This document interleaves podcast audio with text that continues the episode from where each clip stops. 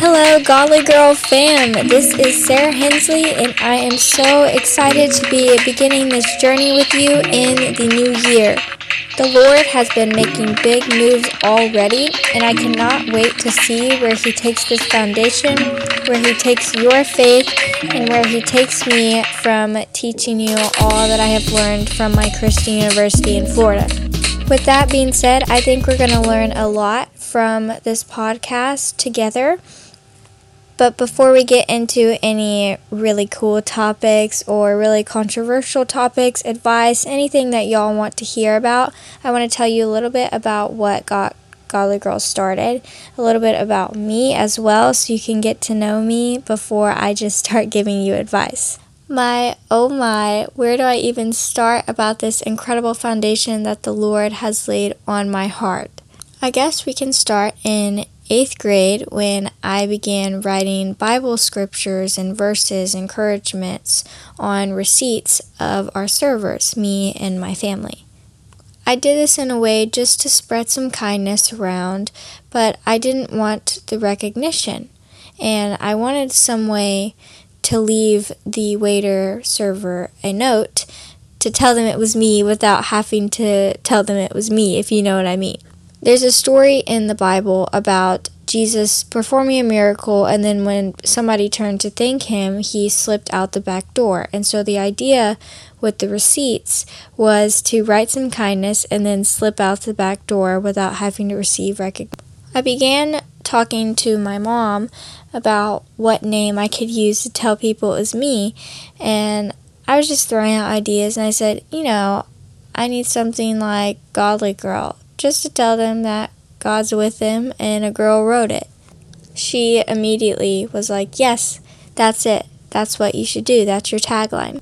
From there, the Lord placed a vision in my mind that Godly Girl could be something so much bigger than writing kindness, encouragement grams, I guess you can call them, on receipts. This carried into my sophomore year of high school, and I began writing cards to people, and people, I mean, just random strangers I would give the cards to, or I would leave them in the grocery store or Bed Bath and Beyond. I would draw things and write little notes and sign Godly Girl. Now, if you know a little bit about me, I am the founder of another foundation called Treasure Heart. We're not going to get into the logistics of Treasure Heart Foundation. However, with that being said, I wanted to make Godly Girl a foundation nonprofit organization as well after sophomore year giving out all of the cards. So for my birthday, I believe it was, my mom got me a five oh one c three, which makes it an official foundation nonprofit organization, and I was so very excited to begin the journey. Now, for future visions of Godly Girl Foundation, I have multiple, and I'm not going to reveal them all yet because that is just for a surprise later on. But I do want to share that eventually I plan to open up Godly Girl church camps around the United States, and I really would love to go and speak at them, just like Sadie Robertson, and give influential speeches about how to be a godly girl, answering questions, and leading conferences just about Jesus, because that is the most important thing that I could talk about. Nothing that I could say about my life is more important than Jesus' story, and that's what I want to share with all of you.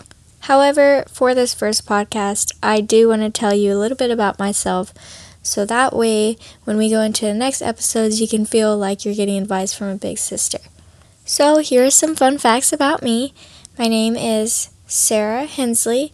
I have kind of a long name, which is a fun fact. I have five names. Sarah Elizabeth Grace Maddox Hensley. My last name is hyphenated.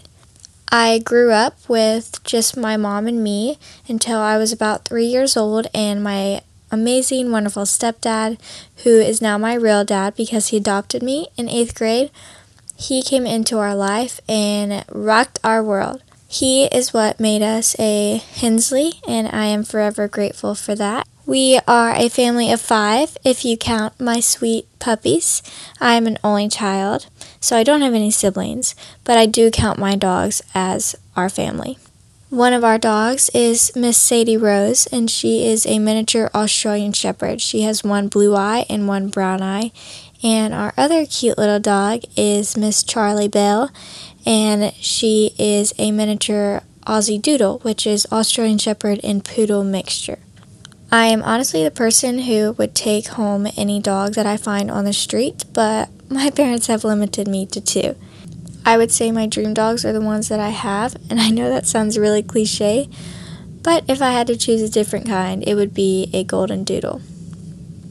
One of my favorite hobbies is running a lot of miles, and I know that's absolutely crazy to say, but I do run cross country and track for my university.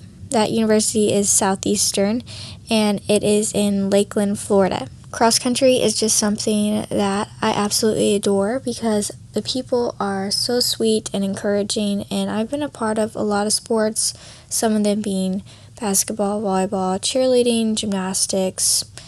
You know, I've probably done it if you name it, besides swimming and tennis, but I really love doing all kinds of sports. Cross country just has my heart. Speaking of the university though, I am majoring in children, youth, and family ministry in hopes of becoming someone in the ministry field to give influential speeches. Like I had mentioned before, I would love to work with youth and just inspire them to love the Lord more.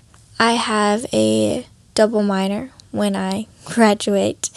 That will be in business and psychology.